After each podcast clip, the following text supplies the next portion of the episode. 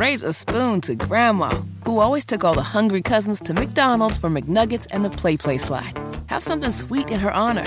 Come to McDonald's and treat yourself to the Grandma McFlurry today. Ba da ba ba ba. At participating McDonald's for a limited time. You're listening to the best of Kevin and Query on 93.5 and 107.5. The Fan. This from Ivan.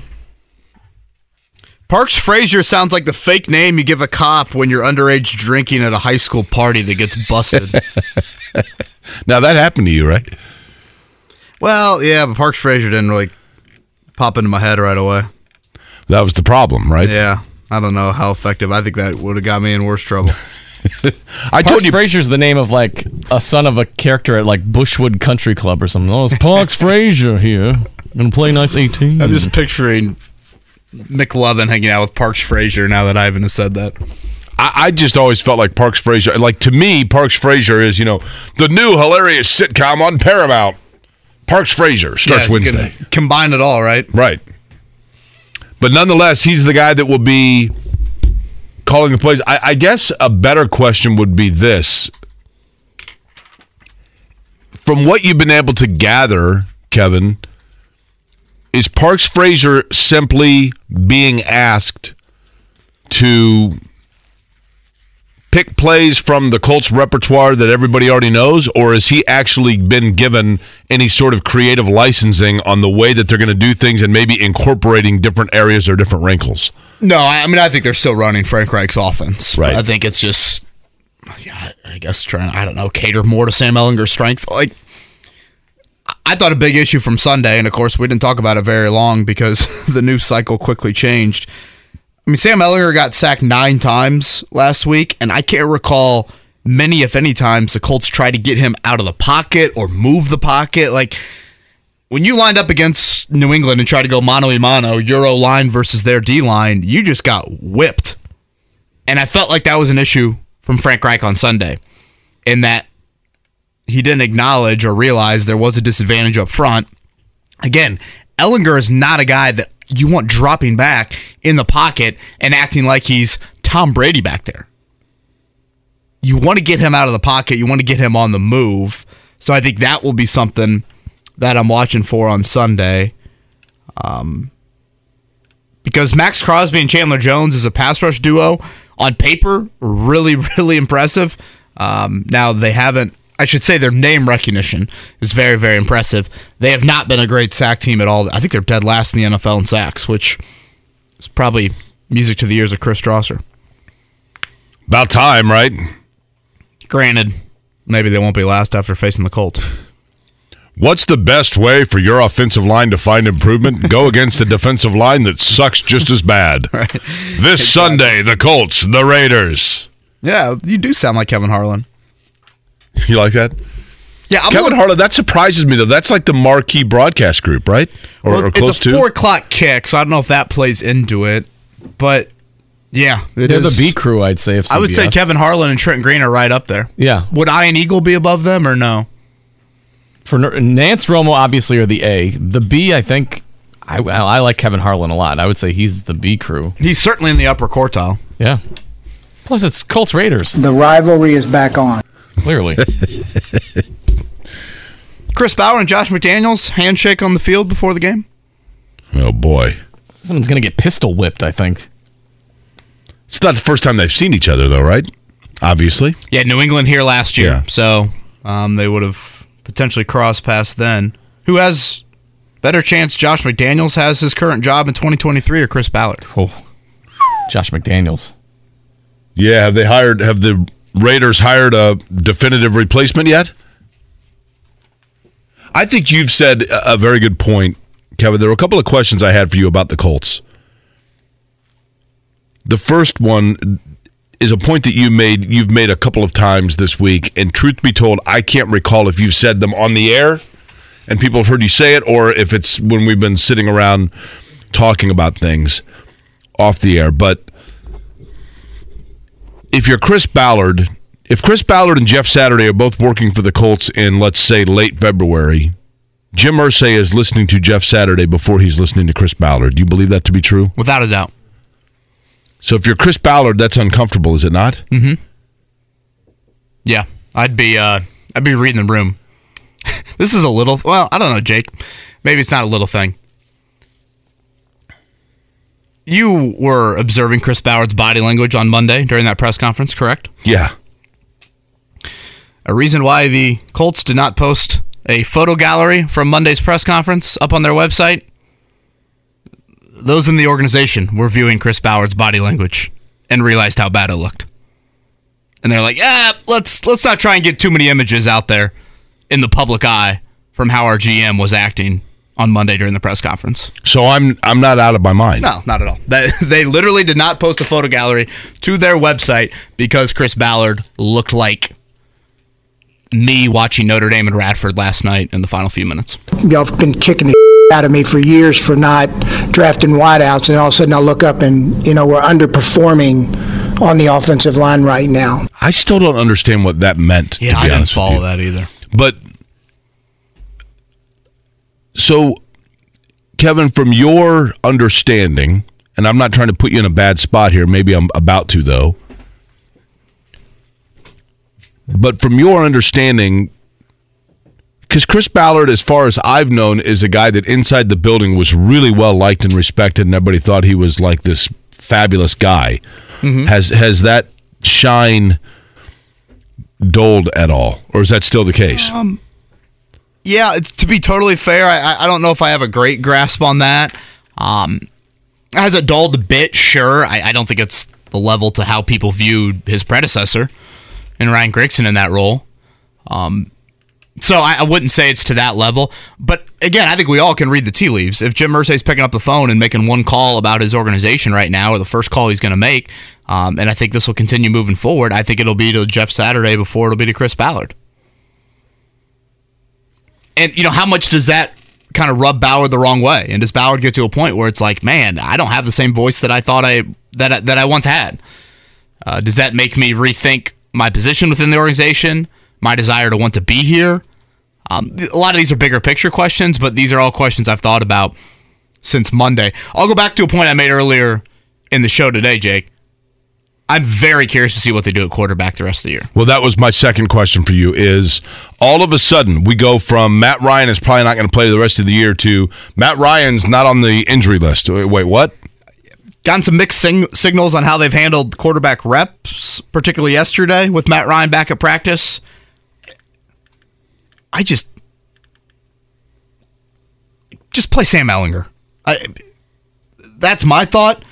But then Jake, I also can acknowledge like Jeff Saturday's an interim, and Jim Irsay wants Jeff Saturday to do really, really, really, really well. Does that mean Matt Ryan gives you the best chance in the short term to accomplish that? Like Jeff Saturday wants to do well. Right. Does again Matt Ryan and I guess throw Nick Foles in there, but in the short term, considering all the chaos, and now you're on your third offensive coordinator in three weeks for Sam Ehlinger. One of those veterans, does that give you the better chance? And that's where it's such. You've said several times this week, Jake, you feel like there's so many inconsistencies with the message. Totally. And I think this is another one on that list. What they do at quarterback, it is no longer what Frank Reich said a few weeks ago in saying Sam Ehlinger is our guy for the rest of the season. That to me is not etched in stone. I think it should be, but uh, in my mind, it's not. And I'm very interested to see how it plays out. Jim Irsay has seen what happens to a quarterback when you don't have consistency and stability around that quarterback. Jim Irsay has also seen what happens to a quarterback when he has the same coordinator, the same line, the same receivers, the same running back from one game to the next to the next to 10 years. So you would think that the first thing that if he wants to give the best opportunity to Sam Ehlinger, that he would be adamant and defiant about the fact that there is consistency in all areas around him. But do you think Jeff Saturday all of a sudden, you know, gets into a team meeting room and is like, boy, Sam Ehlinger's been doing this. He might raise his hand and utter a different phrase. We have Matt Ryan. Uh, hey, Jake, you guys are collectively using quartile entirely too much. How do you not? I mean, when you when you are introduced to, and it is a word. I mean, credit to Jim Irsay's vernacular there, but come on, Tremendous. when you have the Really great greatness of that, you got to use it, right? That's rare air. We're using good. it too much, but it's rare air. We got to talk about Very good rare SAT air. word by Jim Irsay. And I thought Jake did a beautiful job of uh, just putting it to a problem, a, a math problem. Yeah, well, that's what I do. I'm Jake Query, math algebra expert. Not really. The guy's a winner. Thank you. Raise a spoon to Grandma, who always took all the hungry cousins to McDonald's for McNuggets and the Play Play slide. Have something sweet in her honor. Come to McDonald's and treat yourself to the Grandma McFlurry today. Ba da ba ba ba. At participating McDonald's for a limited time. Life is so much more than a diagnosis. It's about sharing time with those you love, hanging with friends who lift you up, and experiencing all those moments that bring you joy. All hits, no skips. Learn more about Kisqali Ribociclib 200 milligrams at kisqali.com and talk to your doctor to see if Kisqali is right for you. So long live singing to the oldies, jamming out to something new, and everything in between. Raise a spoon to Grandma, who always took all the hungry cousins to McDonald's for McNuggets and the Play Play slide. Have something sweet in her honor. Come to McDonald's and treat yourself to the Grandma McFlurry today. Ba da ba ba ba. At participating McDonald's for a limited time. Life is so much more than a diagnosis. It's about sharing time with those you love, hanging with friends who lift you up, and experiencing all those moments that bring you joy. All hits, no skips. Learn more about Kisqali Ribociclib 200 milligrams at kisqali.com and talk to your doctor to see if Kisqali is right for you. So long live singing to the oldies, jamming out to something new, and everything in between. Eight o'clock on Veterans Day. Again, thank you to those of you who have served in the United States Armed Forces in whatever capacity it might be. Thank you for your service and certainly hope that you enjoy the day that, of course, year round, I guess those in the military are worthy of a thank you, but thank hope you. are enjoying it today. Jake Query along with Kevin Bowen, Mark Dykton here as well. It is Kevin and Query on 93.5, 107.5, The Fan. Getting set for the weekend, and Greg Rakestraw joins us now on the Payless Liquors hotline to talk about a number of subjects. Greg, we'll begin with the fact that I love, love, love this time of year because it inches closer to my favorite weekend. And I think there are a few things that are more electric, pardon the pun, than the lighting of the tree just outside of us here on Monument Circle and the buzz downtown, the Pacers playing, and the high school football state finals all centered around Thanksgiving. I absolutely love it. And we're getting close, right? Just a couple rounds left. Correct. So we are down to 24 games across the state. None of those are tonight. A couple of those are tomorrow because the distance that the teams from the southeast corner of the state have to go play the teams from the southwest corner of the state. So 48 teams are left playing. And yes, two weeks from tonight, I will be able to show a shot of the fireworks downtown while we are playing a state championship football game at Lucas Oil Stadium. Rick, I do want to get to your call tomorrow because I know that's a big one, but let's begin with tonight. And like you said, the regional round. Uh, I believe you were telling me earlier in the week, Center Grove and Warren on your slate for tonight. Uh, but when you look at the 6A class, you got a couple of different regional matchups locally that are pretty big. Correct, and and this is kind of I wouldn't say how we thought it would play out in terms of teams. Well, there's no there's no real stunners. I think of the teams that are left playing, but again, it shows you now the number of six A teams in the Indianapolis area continues to grow. You know, you've got Lafayette, Jeff, and Carroll of Fort Wayne are the two non-Indy teams, and Jeff often plays Indianapolis teams as part of their schedule. So you've got HSE in Westfield, you've got Cathedral in Brownsburg, you've got Warren in Center Grove, and those latter three matchups are all rematches of regular season games. Grove in a low scoring game beat Warren in week number one. Warren has, has, has changed their team over and has a new quarterback, a young man that was sitting out as a transfer.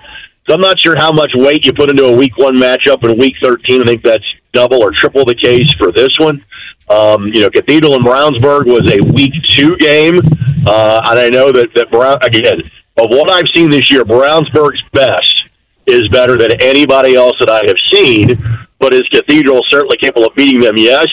And Cathedral was complicit in their own demise in terms of some untimely turnovers led to easy points for Brownsburg when when the Bird won that matchup in a high scoring game back in week number two. And then HSE and Westfield, you know, HSE has run the table so far, which means they beat Westfield earlier this year. I think the big concern for Westfield going into the postseason was at the line of scrimmage. Could they hold up? Well, they've had no problem in getting past a couple of physical teams in Carmel and Noblesville. So I would imagine that game is going to be a close one tonight as well. So great games all across the state, but in 6A alone, the matchups locally are all really good. Is my uh, Bowen brother from up in the region? Is he going to win Mr. Football? As in Drayk? Yes. Uh, there is certainly a good shot at it. And again, on the on the 6A powerhouse teams locally, where often Mr. Football has come from, there is not that you know dominant star this year. There's really good players. There's guys that are Division One talent, but this is not Caden Curry from a year ago. This is uh, you know not Carson Steele from from the year before that. This is you know a, a pretty obvious choice. You're going to the in-state school. Uh, you know that that is the national power. You have already won multiple state championships in multiple sports. In other words, he's got the Q rating and the resume to back it up. So good chance that it's going to stay in family this year for you, Kev. Thank you. Greg, I ask you this question a lot. Greg Rakestraw is our guest um, to kind of put a bow tie on the high school coverage, and then we'll get everybody as to where they can see and hear these games coming up here in just a second. But this is a question that I ask you a lot, and I apologize for it. But when we're talking about high school athletes, I always like to give this tip of the cap. Give me the team or storyline at any level that is remaining here in the state football playoffs. You know, we know about Cathedral, we know about Brownsburg, we, the school that has been off the radar, where their players are working just as hard and have been a really good story that maybe they haven't gotten their proper due. My favorite matchup in that ilk tonight would be Owen Valley and Monrovia, and these two are not that far apart from each other. Uh, for many years, they are members of the same conference, the Western Indiana Conference. Owen Valley is four years removed from being 0 and 10. They have now won their sectional back to back years. They are 12 and 0. Their big win during their tournament run was knocking off the defending 3A champs in Gibson Southern. And Gibson Southern, really good team, but but nowhere near what they were with, with Brady Allen, Rory Heltzley, others from last year's 3A state championship team. They are taking on Monrovia, who was 2 and 7 during the regular season. Their sectional 29 was upset after upset. Danville knocked off Tri West and Western Boone, two teams that beat them in the regular season. Then Danville got beat at Monrovia last week. Monrovia, obviously, a team that, that for a stretch of time, you know, they were making regular appearances at Lucas Oil Stadium. 2A champs in 2015, uh, semi-state in 2016 in 2A. Now enrollment-wise, as uh, all of the warehouses have continued to move in that direction, uh, you know, from the airport. Uh, all of a sudden, Monrovia is having an enrollment boom, and they are now in 3A. Um, one of those two teams, and I would th- say Owen Valley is the favorite. One of those two teams is going to be heading on to the semi-state and potentially to a state championship game. So the underdog story that, that I think, even with one team being 12 and 0, goes both ways is OV and Monrovia coming up later tonight. Again, from the ISC Sports Network, he is Greg Rakestraw. He's got a little Monon Bell action tomorrow. I do want to shift gears to the Colts rake. Um, we've talked all week long about Jeff Saturday and Monday through Friday. I mean, you know, it's hard to argue against what Jeff Saturday has shown. I think Colts fans and, and, you know even talking to guys in that locker room, he is a much different leader, and I think you quickly feel his presence. And considering the early game results that the Colts are having under Frank Reich, um, I'm curious to see if you know a new leadership change will impact that. As far as Sunday's concerned, though, for Saturday, which I know sounds weird because his last name's a day of the week. uh, Jeff Saturday as an in-game coach, what are you most curious about coming up when that ball's kicked at 405? Well, again, I, I think what we're clearly going to have for the first time in a while is a is a CEO coach, and and I'm not saying that Frank Reich ever meddled in the defense, but yes, he had overall concerns, but he was thinking about calling plays, and uh, that's what you wanted him to be doing. At least most wanted him to be doing uh, during the four and a half years of, of his tenure with the Colts. Well, now you've got a guy that's going to have oversight really on on all three phases, and so I'm really curious to see what his sideline, I wouldn't even say demeanor is going to be, although that's going to be a new experience for him too. But just how involved, and we won't know how involved he's going to be on the headsets. But you know, is, is he bopping back and forth between kind of you know positional meetings uh, at, at times? Uh, you know, is is is, he going to? You know, we we think to be kind of more rah rah in terms of you know getting in somebody's grill, potentially you know slapping somebody on the backside, whatever the case may be. But I, I think I'll be. I wouldn't say I'll be watching the game as much for Jeff Saturday because it's not the way it works in the National Football League. But I will be curious when we see those cutaway shots in Vegas exactly how Jeff carries himself on the sideline. I'm sure it will be different than Frank because his responsibilities are going to be different. I'm, I'm, I'm quite curious to watch it play out for the first time. So, Kevin, just to be clear, since we no longer can do it on Mondays from him directly, we talked about on Thursday the fact that on Fridays we're going to get Saturday's thoughts on what could, could happen on Sunday, right? Who's on first? That's, that's right. Greg, by the way, you're a you've spent some time in the Cincinnati area, right, Greg? I, I don't know why I'm thinking that, but didn't you work in Ohio for a while? I did not work in Ohio. My wife was from Cincinnati, and for Okay. about 15 months, I lived in Harrison and commuted to Indianapolis. So, there I- apparently in since in the greater Cincinnati area, there's a Parks Frazier Township. is there really? That's what I'm told. See, I learn something new every time I talk to you, Jake. That's right. Well, I mean, I, hey, I learned that today as well. You know, who knows? Parks right? Frazier Little League. That's right. Uh, Greg, did you? We haven't really had a chance to talk to you about this. You know, when when you were doing the post game show after the Colts' last outing, which was not a good one, No, I think we anticipated that there was the possibility of change. Did you think it would be this seismic? no, no. I mean, I was I stunned when Frank was let go? No. And I got to the point where I thought maybe it carries out the season, or maybe it was going to be as soon as the Colts were officially eliminated from the playoffs. Um, you know, I, I thought maybe it'd be a, a few weeks later than it was. Um, but obviously, the Jeff Saturday news um, allow me to relate where exactly you were when it came down. So after Jake does three spectacular hours of radio with Kevin Bowen on Monday mornings, he'll have a, a, quick kind of team meeting, uh, and then he will head to the ISC Sports Network studios to film his television show, and Schultz, here around the state on Comcast 81, ISC Sports Network, and a variety of ISC social media channels.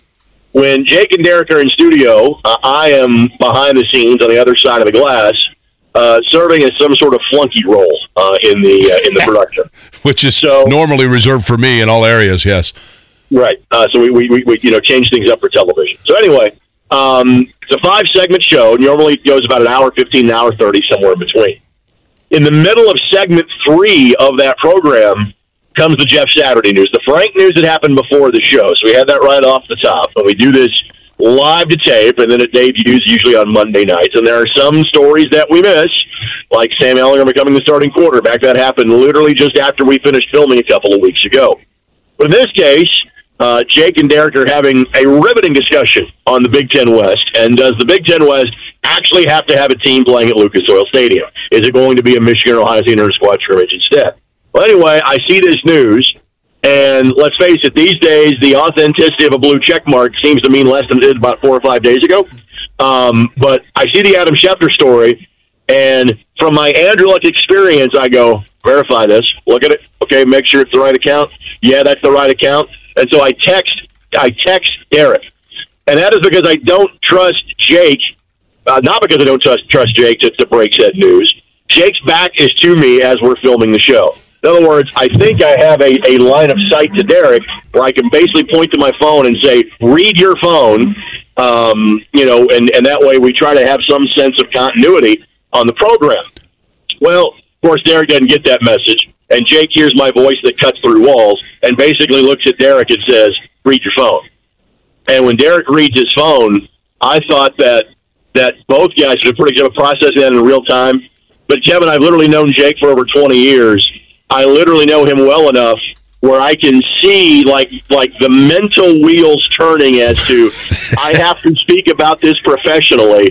There was like a five second, almost like coming to terms with this in his own mind before. Well, I think the coming to terms with on Greg was the fact that I was sitting there thinking to myself, we just had him on the radio two hours ago. Right. And I'm thinking, so you know, you wonder then how much did he know? How much was this in process? How spontaneous was this? I mean, one of my first thoughts was to go back and listen to the segment. Yeah, Sure. because then you wonder if there were clues, right? There was a tip of the hand, and I And again, he knew. He knew full well. I'm just like picturing, you know, him telling Jim Irsay, "Hey Jim, I got this radio interview I got to do. Can I sign that after I get, you know, get off the air?" I got So a let me- guy about some white walls. Um, I, I, I assume no, no, no Saturdays on Monday anymore. Is that is that a done deal now at this point? Unfortunately, uh, you are correct on that. Yep. Yep. Hey, listen. Okay, so Greg, that leads to the other question. And that is with what we call advancing the story. When you look forward now on this situation with Jeff Saturday, my personal belief, we've talked about this a lot, but I want yours, and I don't want to put you in a bad spot because I know you do the post game for them and et cetera, but is Jeff Saturday has he been brought in on West 56th Street because of a more elevated designed role for him within the organization? It certainly could be. And again, I, I here's how I phrased this on the post game show last week. When I basically said, "Listen, everyone is auditioning for their job at this point. Head coach, and clearly, I seem, seem to have a good radar for that. Um, general manager, players, everyone. Uh, again, did I think that the change would be this cataclysmic? No, um, but but everybody has an eight week audition as to what their role is going to be going forward. So, hence the inference as to is Jeff Saturday not coaching? Does Jeff Saturday have some sort of front office role next year, whether that's general manager, something else, working with Chris Ballard, whatever the case may be? Anything is possible. Not to channel Kevin Garnett at eight sixteen in the morning, but who knows what the coaching staff or front office could look like 10 to 12 weeks from now with eight football games left to play. Rake, put injury, and again, Greg Rakestraw is with us here on the Payless Liquors hotline. Put injury to the side, if you don't mind answering this question. Over under two and a half starts for Nick Foles and Matt Ryan at quarterback the rest of the season.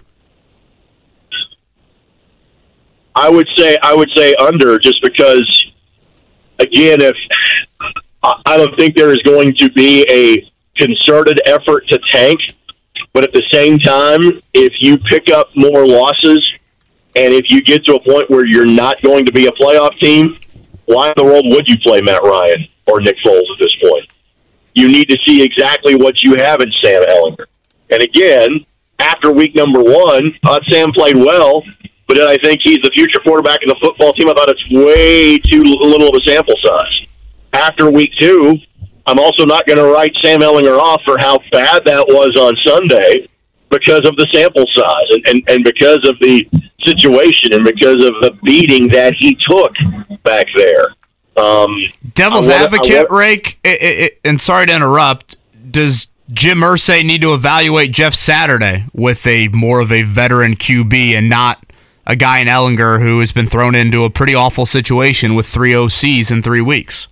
Oh well, I would say thrown in a pretty awful situation too, and so I'm not sure if Jeff is going to be judged completely or solely or even primarily on wins and losses.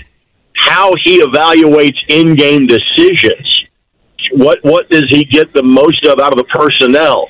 How does the you know the locker rooms react to him great today? How are they going to feel about him on December 10th? Well, they won't care. They'll be on a buy. How are they going to feel about him on November the 29th?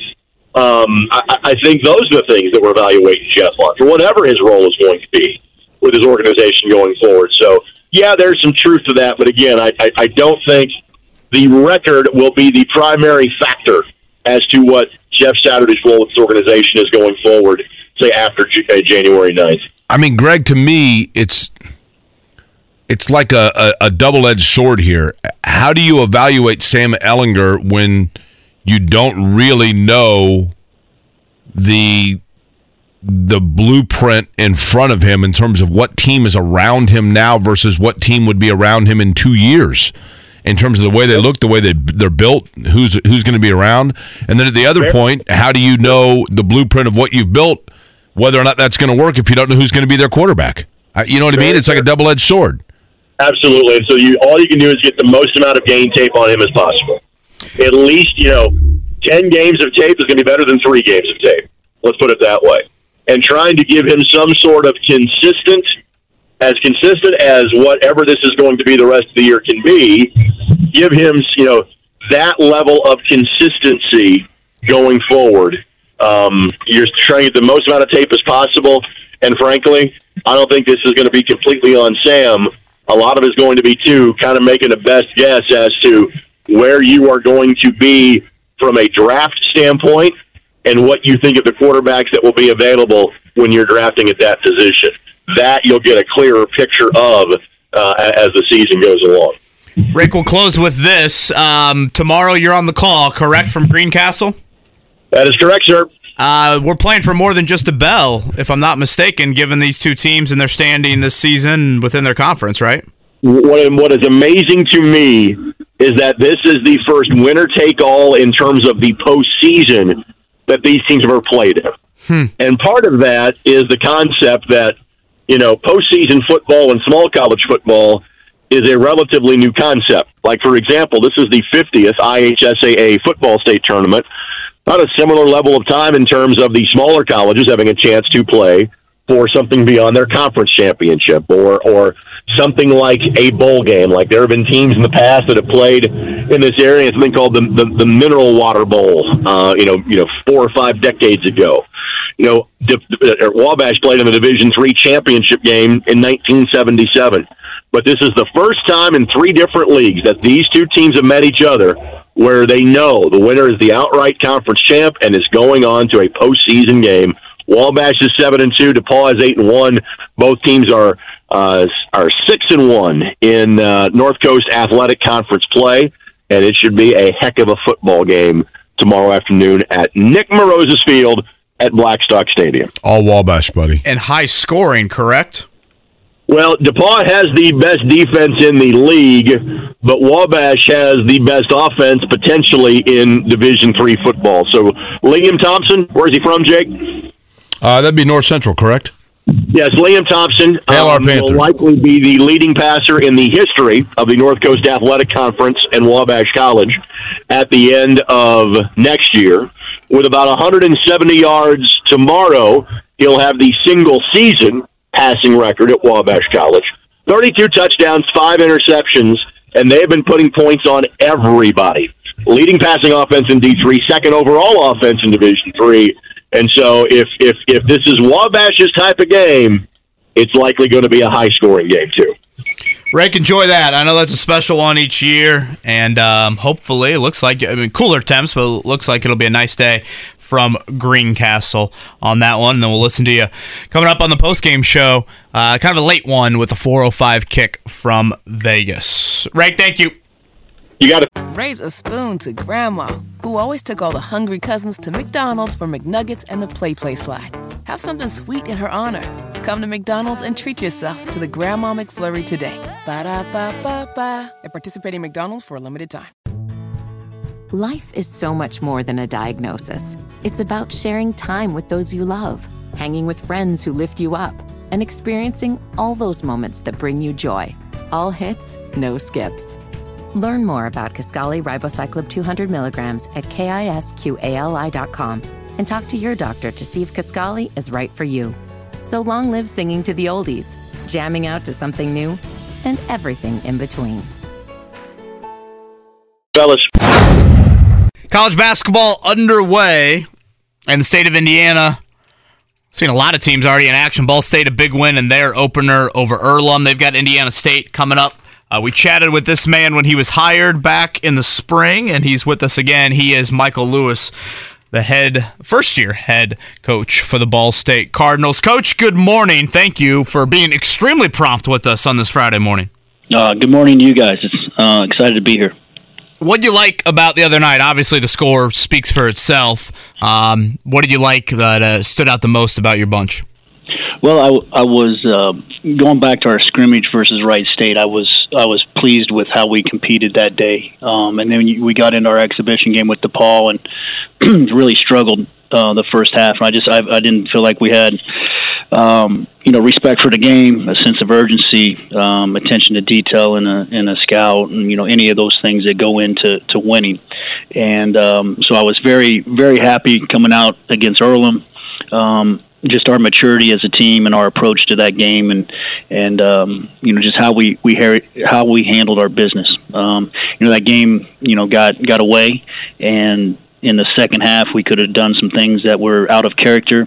Um, and and some things that you know, if you let them linger, lead to losing. Uh, maybe not in that game, but in the in the future. And our guys had a real mature approach about how we wanted to play on both ends of the floor and and executed. So um, I saw some growth um, in our in our Earlham game uh, from our DePauw game, which was good. Um, but now we're we're stepping up a weight class and and uh, get an opportunity to get on the road and go compete. As a first year head coach who is working obviously with an inherited roster, I mean it goes without saying how big a challenge is that from the coach's standpoint? Like, which is more difficult? Having the wherewithal as a coach to make wrinkles about your schematics because of the players you have, or getting those players to conform to what you want them to do, even though it's a new system for them? Well, I think it's a little bit of both. Um, you know, first of all, I got, you know, these are these are my guys now.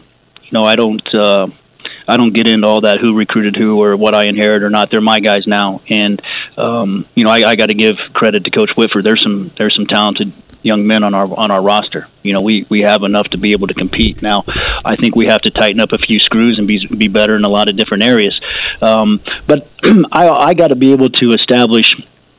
Um, kind of how I want to play. When I say how I want to play, I'm talking about um, you know, good shots, ball movement, um, you know, tough defensively, you know, you know, dominating the glass, those things. Now, schematically, where I put people, like I've got, I've got to put guys in positions where they can be successful. You know, I can't come in here and, well, this is how I'm going to do this because it's how I've always done. Like it, that may not lead to winning. So I've got to figure out different ways of putting these guys in, in positions to win and, and how to best uh, utilize what we have on this roster as we build this program. Again, he's Michael Lewis, first year head coach at Ball State with us here on the Payless Liquors Hotline. Curious now the season is here, coach, and you being, you know, your first year from a, like a recruiting footprint. Um, what does that look like in season for you? I mean, how many hours a week would you say once you have started, you know, your actual basketball season, are you spending on recruiting, whether it be attending games, practices, or just as a staff kind of evaluating guys? Because uh, I, I don't know, maybe it would be different if this was your fifth or sixth year and you had more of a kind of an established rapport. Obviously, you're a name that people know around the state, but uh, I'm curious how many hours that you spend on. The Yeah, that. we, you know, we. I, I don't know if I can put a number on the hours. I, I do know we've got a staff that's all connected to the state and connected, you know, to different parts of the the country as well. Um, we've all recruited, you know, quality players at every every different stop. Um, you know, we just signed a um, a really good young man out of Valparaiso, Mason Jones, yesterday that we're super excited about. He's going to continue to to add the length and versatility and skill and toughness um, you know that we're we're looking for. And so, you know, that like it's recruiting is the the heartbeat of any program. Yeah, and um, you know, obviously you've got to have a real pulse on that, and and um, you know who's in your area and who's available and what's going on with them, um, and, in establishing those relationships. Um, but it, it probably does take a little bit smaller back seat um, at least from my standpoint, as I'm trying to prepare our team for, for games. But uh, that's why you have an outstanding staff. Do you have a balance in relying on the transfer portal versus the high school? Yeah, I think we're still figuring that out. You know, I, I think that the trend. You know, everybody talks about the portal and, and hurting high school recruiting, and you know, I, I don't know if I. I think there's there's some truth to that. I think the bigger thing that has hurt high school recruiting um, is the COVID and the extra year that all these guys have have gotten in college. Like you, you, you know, you're, you're not you know you're not emptying out a whole class every year and and then you have the portal and the guys like you you've got guys that are in college that are going to be here 5 and sometimes 6 years you know and it's it's difficult to recruit a high school kid at 18 um that's going to come in and make a big impact when you can go get a 22 year old that's played three or four years of college basketball. I think that has been a bigger detriment to high school recruiting than the transfer portal. But um, I think for us, um, it's something that you got to utilize Uh, you, you've got to be in front of it. Like it doesn't matter if I like it or don't like it or think it's right or wrong. I've got to figure out what's best for Ball State and, and how we can put our our team together to compete for championships. Now I'm looking at the team photo here. Can you guys just move full time to these all black uniforms with red trim? Oh, they're sweet, right? Yeah, those No, are pretty good. sweet. No, those are good. That's a good look for sure. I mean, like seriously, like that's kind of. I mean, I went to North Central, so maybe I'm biased by the color scheme, but that looks sweet, man. No, it's really good. Um, you know, our, our guys like them, and and uh, there's some about road black uniforms that just that just stand out. But uh, if if they don't win some games, I'm throwing them away. You know what's funny though? I think I might have mentioned this to you the last time we had you on, Coach. Michael Lewis is our guest from Ball State. Uh, I love, to me personally, and I'm not just saying this to like blow smoke, but Worthen Arena to me, that opened, I think, either when I was late high school or, or, or early in my college years, which was a long time ago. And yet it's, it looks the exact same. I mean, I would think that that's got to be a huge like recruiting tool towards getting people to come to play at Ball State. And when you walk in, you got to think to yourself, like, it's pretty cool to have the keys to that place. I just think it's a great venue. But what can you guys do to get it packed and get it back to where it needs to be?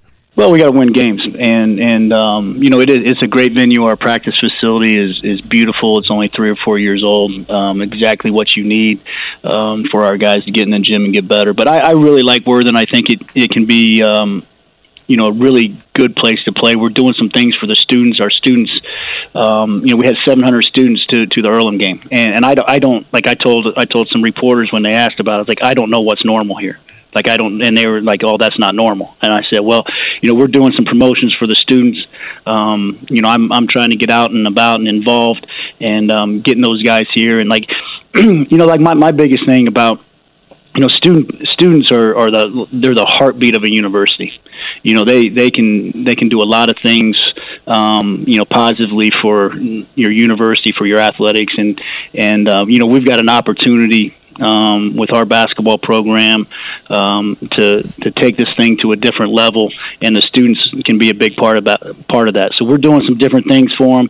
Um, they've they've jumped on board. I want them. I want them to continue to grow it. Like, you know, we got we got 14 home games I think left. Like, wh- why can't we bring the party in Worthen Arena? You know, ev- everybody in college is looking for a party. Let's bring the party in the Worthen Arena and and um, you know make this thing a, a really a fun fun environment to, to play in and, and to watch a game. You know, and I talk. I was telling the students, you know, like our guys, I tell our guys all the time, you get you get one opportunity to be a college basketball player. Well, you get one opportunity basically to be a college student, and you can do some crazy, stupid things in college. And when you walk out of there, you just kind of check it up to college, and it erases your record, man. So let's let's blow this thing out of the water and have a good time with it. You know, I think it's fascinating. We, we've talked this week, Coach, about like Jeff Saturday making the move to head coach of the Colts, and I was saying to Kevin, when you see players that were naturally great players, that were just naturally gifted players, try to become a coach, sometimes it's difficult because what was instinctive to them is not instinctive to a lot of players, and and I think sometimes coaches forget that. And sometimes you need a guy that, and I, I'm, I hope you don't take this as a diss on your playing style when you were a player. No, I wasn't a great player. I, Well, but me, you I got the it. most out of yourself, right? So, like, you were a scrap claw guy. In other words, I feel like you are a guy that probably can relate to your 15th man as well as you relate to your top guy.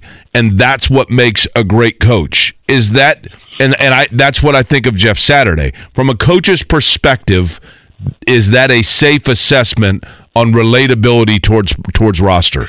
You know, I, I I think you're onto something there. I don't know, um, you know, if I completely agree with it because I, I can also be um, harder on guys um, because of how I was able to compete at the Right. level. I You knew how bad you wanted it, right? and and so I knew I knew like I like I, I think that the the worst thing you could ever label uh, athlete is soft. I think that's the worst thing you can say. Like if you want to say like, "Hey, Mike, you couldn't have gone right," that's fine. That's your opinion. You know, like, or you weren't a great shooter. That's fine. Your opinion. Like what? But if you called me soft, like I that I can control that by how I how I operate, how I play, how I compete.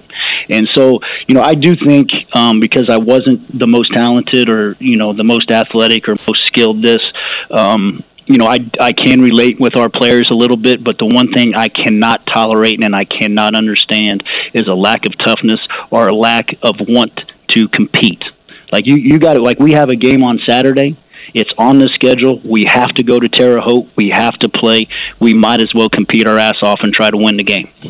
You mentioned Indiana State again. Michael Lewis with us here, the head coach of the Ball State Cardinals. They are at Indiana State coming up tomorrow afternoon. Um, how has scheduling worked for you in this first season? I know you guys are going to the Bahamas here coming up. Um, non Well, that sounds like it schedules pretty well. Yeah, Right. pretty good. I, yeah, Yeah, that's so far so good, the right? Staff there, appreciate that one.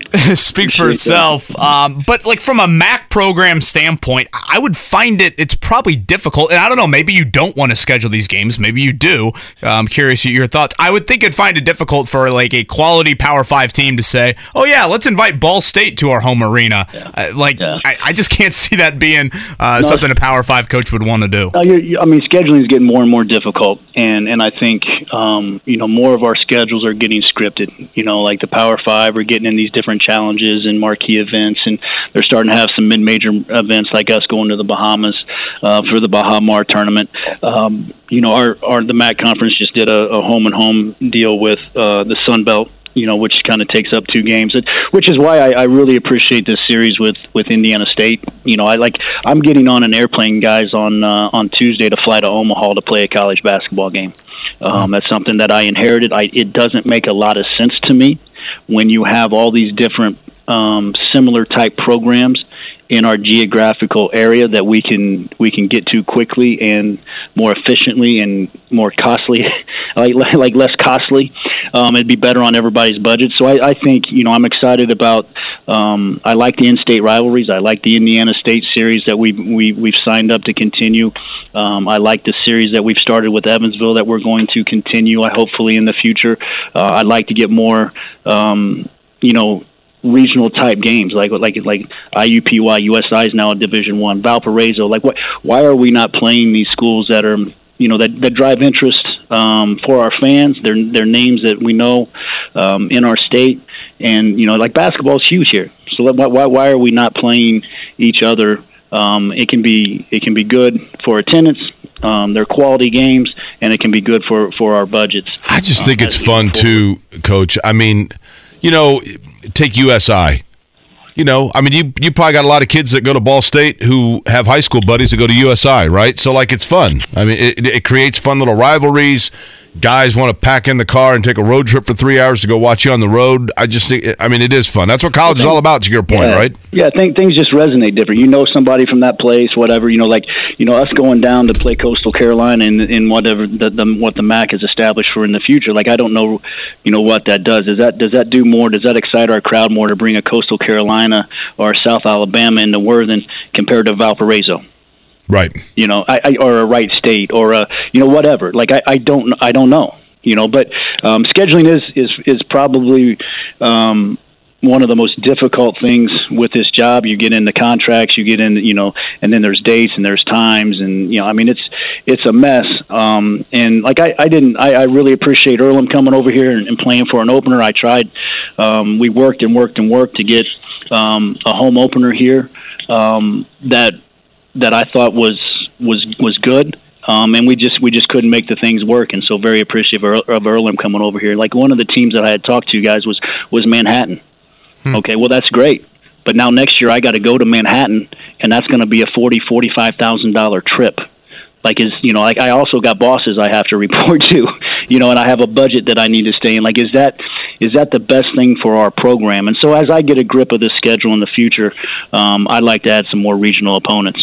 It's really interesting things that you don't, I think, initially think about um, with these jobs. Well, safe travels over to Terre Haute. Good luck against the Sycamores on Saturday. And as always, Michael, we uh, really enjoy your time.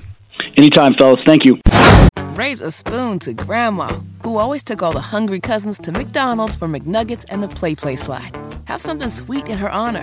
Come to McDonald's and treat yourself to the Grandma McFlurry today. Ba da ba ba ba. At participating McDonald's for a limited time. Life is so much more than a diagnosis. It's about sharing time with those you love, hanging with friends who lift you up, and experiencing all those moments that bring you joy. All hits, no skips. Learn more about Kisqali Ribociclib 200 milligrams at kisqali.com and talk to your doctor to see if Kisqali is right for you. So long live singing to the oldies, jamming out to something new, and everything in between. Yeah, there's a football game, 405 from Las Vegas. Colts and Raiders coming up. Our coverage, what am I seeing up there, Mark? One o'clock looks like begins for us, uh, leading into Sunday's game. Obviously, a ton to get to storyline wise. And Matt Taylor, maybe I should have texted you to give you a little bit of heads up, but I, I kind of wanted to start off with just you interacted with Frank Reich a whole lot. Um, you know, you talked with him on Monday nights, Colts Roundtable Live. We'll hear Colts Happy Hour tonight, and um, you and Frank talked every Friday as well, and I think had a, a lot of interaction. Um, just kind of wanted to give you the chance to um, chat about your relationship with Frank Reich um, during a time professionally where things changed a whole lot for you in, in becoming the uh, voice of the Colts. Yeah, um, no, I, I appreciate that because that that's the hardest part of, of this for me. You know, it's it's a it, you know it's it's a tough, cold-hearted business. It's a bottom line deal, and so everybody knows what they're getting into when you sign up for it. But uh, you know, I, I I had a really good relationship with Frank, and and actually, it's more Frank than it was me. Um, you know, Frank just treated me with a lot of kindness and respect, and you know, like I was thrown into a a tornado in, in 2018. Um, you know, when when everything happened, you know, on the interim basis with me, and um, he made it just uh, incredibly easy for me to uh, gain information from him. Uh, he treated me with a ton of kindness and respect, and uh, also just trust as well, because we would we would talk about you know game plan stuff, and you know out of respect for him, I never asked him more than what I thought I really needed to know that would help me in terms of game preparation and just kind of like setting up your spotting chart and being able to anticipate, you know, a guy in this role or this guy's going to play in this package. Um, so he didn't have to do that. He, you know, he, he obviously would give me information on a Friday um, and, and trust me with it and, and know that I was going to hold it and, and not do anything with it because it was just going to help me, you know, do my job better. Um, and so I just learned a lot about the game from Frank, and uh, you know, just admired the way he, you know, carried himself and, and handled his business in good times and in bad. And you know, so from that standpoint, I'm really going to miss uh, those conversations on Mondays and Fridays because he was just a total pro, um, and he he answered the bell every single time, and he just made it easy on me. I mean, in fact, there were times where you know the Colts would they would lose a game or they would stub their toe or it would be a you know a tough you know day after having to come and do a Monday show and he would apologize to me. He's like, "Sorry, I made your job harder." I'm like, "Are you freaking kidding me? Like, who says that?" Um, so from that angle, I'm going to miss Frank Reich as a as a person because he was a really um, he was a really good person to interact with, and again, he just treated me with a lot of kindness and respect. Have you interacted with him since the news that he was no longer part of the organization? Yeah, I, I dropped him a line, and uh, he got back with me. And uh, you know, I know his phone's probably blowing up, and so I, I gave him a couple days to, um, you know, kind of get his get his things in order. I know he's you know going to visit with uh, family right now. He's probably in North Carolina visiting with family. So um, I shot him a line, and and uh, you know we kind of did it that way. But uh, yeah, kind of left him alone for a couple days because I know his his. Uh, his phone's probably been blown up with a lot of people just wanting to you know chat and and figure out what his next move is. Matt, will there be a challenge for Jeff Saturday? I guess if you could kind of give us an idea within the locker room. And I know that you're not like actively like in the locker room, but you're in the building. So I don't think anybody denies that Jeff Saturday is a super likable and believable guy. And I mean, everybody likes Jeff Saturday, right? But everybody liked Frank Reich a lot in terms from the player standpoint. And speaking of him, the way in which you are, will that make things at all difficult for Jeff Saturday? Is he walking into a similar tornado as you did in terms of getting people to believe in him? Yeah, I mean that's his challenge this week, and he was real about that. He's got to build up trust, and he's got to build up loyalty, and you know, he was, uh, you know, on, on one end, he was honest about that, and I think the players uh, in the locker room are honest about it as well. You know, Zaire Franklin said, you know, trust and um, again, I just use the word loyalty and uh, you know belief that that's built up over time, and so guys are definitely going to come in and respect uh, Jeff Saturday because of you know his resume and the fact that he's you know very well spoken and has a terrific you know football IQ and I mean just the fact that he's been on. I mean he said it the other day, right? 14 seasons, 13 seasons in the NFL, and you know 12 of those years making the playoffs and AFC Championship games and Super Bowls and playing with Hall of Famers and you know guys that are in the Ring of Honor around him that he played with. So there's there's no question he he knows good football when he sees it, and he knows how to prepare to play well on Sundays. But that's going to be his challenge this week is you know getting, and I think that's I think that's why he's here is just trying to you know come in and, and build a spark and, and and build some unity within this team right now. And you know despite the fact that he's never coached at any level other than high school in Georgia um, you know he he knows what it is to be a head coach. You're sort of an administrator of the staff. And you're you're trying to again just build up belief and and and and, and gain that unity inside the locker room. And so he's going to have to do that in short order but um, you know, at least for this game, anyways. But I think that that major trust, that major buy-in, you know, that's obviously going to have to come over time as you know this season goes on here with eight games to play. Get voice of the Colts, Matt Taylor. He's with us here on the Payless Liquors hotline. Colts off to Las Vegas this weekend. Matt Taylor be out till the wee hours of the morning. Uh, coming up Saturday night, just the oxygen just pumping into his body from the uh, casinos. No those casinos, Matt. Be- bet on black or yeah. bet on they red? Got, they got no clocks in those casinos, Matt. Be careful. That's right, man. You're gonna have to scrape me off the pavement yeah. out there. Mm-hmm. Anybody say Taylor? You know. um, th- again, the late bus. I'm taking the late bus. there is a football game, and you probably more than anybody know that because you've had to prepare for it all week long. And the Raiders are two and six, Matt. But I would also argue, in terms of a quarterback, running back, wide receiver trio, this is probably the best trio the Colts have faced all season in Derek Carr, Josh Jacobs, and Davante Adams. No, without question. I mean, this is you got two and six and three, five and one, and the amount of star power on on both sidelines for both of these teams that are under 500 uh, is, is alarming. And I know that Hunter Renfrow is not going to play. Same thing with Darren Waller. Um, and then, in fact, Blake Martinez, who's one of the best tacklers since you know 2016, he just retired. So there's a lot of you know even more interesting storylines in this game. But yeah, I mean, for a two and six team, um, they they've got so much talent to be you know underperforming to this degree. I mean, Davante Adams leads the NFL in catches, receiving yards, and touchdowns among wide receivers since 2016.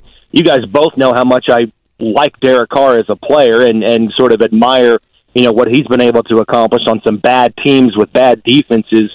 You know, complementing that offense. Um, and then you look for the Colts sideline; they've got seven Pro Bowlers last year, a bunch of All Pro players. So both teams are you know very underwhelming to this point in terms of expecta- expectations that that you know the outside uh, you know media, if you will, had uh, in place for him at the beginning of the season. Um, so yeah, this is this is a very very interesting game with all of that firepower on offense for the Raiders. You know, I'm, I'm sure you guys have talked about it. They've lost you know five games this year, and I should say they're 0 and 5 in one score games, and they've blown three games where they're up by at least 17 points, which is tied for the most uh, 17 blown 17 point blown leads in NFL history. Um, so yeah, they're trying to put it all together here. There's still eight games to play for both of these teams. In fact, the Raiders have nine games because they've already had their bye. Um, so they're kind of at a crossroads here, both of them, and uh, trying to get on a, a little bit of a roll. But um, I actually think the Colts have a really good chance to win this football game, despite all of the changes they made this week, because defensively they're not very good, and then on offense, you know they've they've lost some of that uh, security blanket for for Derek Carr with Renfrow in the slot and then with the hybrid matchup that Darren Waller presents. Matt, I'm hoping you can do me a favor here and repeat after me. You ready? Um, uh, well, it depends on what you say. y- Yannick Ngakoue. Y- Unique Ngakoue. Uh, sorry, Unique Ngakoue. Okay, go ahead. So we'll do it again. Unique Ngakoue. Y- y- Unique Ngakoue. Okay, we just wanted verifiable proof that you were able to say his name because you haven't had much occasion to this year. Oh, but geez. Kevin and I, well, I, but I said to Kevin, it, it there were not a lot of silver linings in the last you know week or two for the Colts, but but I felt like he was starting to percolate just a little bit. Uh, am I being too optimistic about him? No, and in fact, I think he's been. I think he's played better than maybe under the radar. He's played better than than maybe what the outside perception is of him. And I know a lot of people just point to the sacks. You know, he's only got X amount of sacks, and that's the end all be all. But I mean, I think this defensive line and this this defense as a whole has played very, very well. And and I think the, the unfortunate part of it is that they, they just don't have anything to show for it, right? Because you're on a three game losing streak, and you know I know they gave up that 89 yard drive to the Commanders a couple of weeks ago there in the fourth quarter. But outside of that, I mean, you look up all of a sudden here now, this defense is you know fifth in the NFL in, in total yards, and I think their points allowed or their their points against them is a very deceiving number. And I think Kevin, you would agree because of all the short fields that the, the offense has put the defense in. Um, I mean, if you just go back to last Sunday, I mean, I said earlier this week, the, the, the block punt that resulted into a touchdown a couple of plays later when the Patriots offense was out there, and then the Colts threw a pick six. Outside of that, in the last two games, it's been a boatload of field goals. And so I, I think this defense right now is kind of hitting its stride, and I think you can kind of lump in Yannick Ngakoue with that as well. I think that the, the strength of this team right now is the defensive line with Ngakoue. Grover Stewart's playing out of his mind. DeForest Buckner has five sacks in the last five games, and he's playing compromised still. He's still got that elbow injury. So I think this defensive line is doing some really good things, and Ngakoue's playing against the run better, and you know that's something that's not going to show up in the box score. He does have a couple of sacks in the last couple of games, so he's going to be fired up for this game. You know, anytime you're traded, you know, even if you're going to a perceived better, you know, destination, if you will, anytime you're traded, you do have a little bit of a chip on your shoulder. And obviously, I think the same goes. Uh, the same is true for Rock Ya-Sin, you know, because he was the other end of that trade on the Colts end, going to Las Vegas. Um, so there's going to be some juice in this game. Gus Bradley going up against Derek Carr. You know, those two guys squared off every day in practice last year. So this is going to be a fun game, despite all the storylines that happened before the game kicked off this week. It's funny, Matt. I mentioned yesterday I went on with uh, JT the Brick, who does Raiders radio, and to Yeah. do like a preview, and and I I actually name dropped you because I told him I said, look. There aren't a lot of times that I've exchanged midnight text messages with Matt Taylor for the obvious reasons, but one of them would be one night, I don't remember when it was, but Derek Carr made some play, and you and I both were like, look, man, that's why we like this guy. I just, I mean, I think he can flat out play, man. I do. Yeah, I mean, and he's and he's having you know a little bit of a, a tough go here with the transition with uh, with uh, with the new head coach and the new play caller in McDaniels. But yeah, there's just times over the years, and, and I really fell in love with him in 2019. You know, it's kind of an early season game. I think it was like week three, week four. The Raiders came in here, and he just he orchestrated just a, a, a surgical game against the Colts, and I just came away uh, you know, from that game thinking this, this guy can be my quarterback anytime. He is. And plus, he's a leader of men. He You know, is. You see him in the you see him in the locker room. He says all the right things in uh, in press conferences and after games. You know, with with interviews. He's just a very likable guy, in my opinion. And the crazy thing, and as, as I said before, he's had a bunch of bad, bad defenses since he broke into the league in 2014. You know, if he's like Tom Brady with the Patriots early in his career, where he's got you know a team that's going to hold somebody to under 20 points routinely, we might be thinking of of Derek Carr maybe in a different light. But yeah, I I, I definitely do not shy away from my bromance with Derek Carr. Matt Taylor, last one from me. Um, I mentioned on Sunday something I'd like to see from a Jeff Saturday coach team is just better communication on the O line. You know, the mishandling of stunts was a big, big problem for this team early on in Foxborough on Sunday. Whether it's practice wise with Saturday now running the show or Sunday, um, what do you think we might see differently? I think it's really hard to just come in midseason, not know the offense, defense, special teams, and implement a whole lot. But what do you think we might see? And maybe it'll be hard to see, I guess, some of the stuff. Yeah, I, that's a great question, and I, I don't have the answer to that because I mean you're talking about Jeff Saturday, uh, never been on an NFL sideline as a coach before. Uh, Parks Frazier calling plays, first time he's going to do that. So you're right; they're not going to just scrap the entire playbook because you can't do that. You don't have enough time to do that. Um, so I would I would suspect and, and assume, and again, this is an assumption on my part. You're just going to simplify some things. That's what I You know, thought, Matt. Uh, honestly, I mean, I, not to cut you off there. My apologies, but I I, th- I said the same thing earlier. I'm like, you know, maybe Jeff Saturday's a guy that because he's been in the trenches as a lineman knows, like, hey, in order to get this thing in the right direction, let's simplify it first and then build from there. You know what I mean? And Parks Frazier said that yesterday. You know, the the less you think. I mean, I can I can raise my hand on this one. The less you think, the better you are. so, I mean, it's keep it simple, stupid. That's the Kiss method, and you know, so I, I think that's might that might be where the Colts, you know, try to, to to win this week is just let's let's pick the things that we do really well in, and at the end of the day, execution beats everything else. And so the less you think out there, it might be better for the offensive line. And I know they've got a lot of, you know, some some rules and principles they have to follow, and that always gets kind of muddied up and mucked up when uh, you talk about you know stunts and line games and twists and things like that. It can get confusing.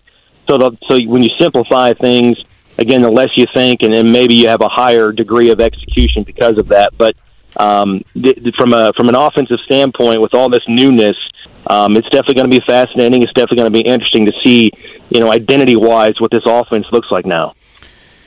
What happens in Vegas? Well, if you lose, if you lose, you hope it stays in Vegas. If you win, you want it coming back. It's a really good point. Very good point. Wolf, you guys are my wolf pack. Thank you. That's right. Gosh, I feel honored. I'm adding that to my Twitter profile. We're the three not telling best friends that anybody could ever have. Mate, enjoy. Hey, I'll I'll be your Doug. All right, I'll be your Doug. That's right. Enjoy the trip. Longest one of the year for the Colts. I know it kind of creates a chaotic week for you next week, uh, but safe travels. Have a great call. Uh, it's all good. I appreciate you guys. Raise a spoon to Grandma, who always took all the hungry cousins to McDonald's for McNuggets and the Play Play Slide. Have something sweet in her honor. Come to McDonald's and treat yourself to the Grandma McFlurry today. Ba da ba ba ba. At participating McDonald's for a limited time.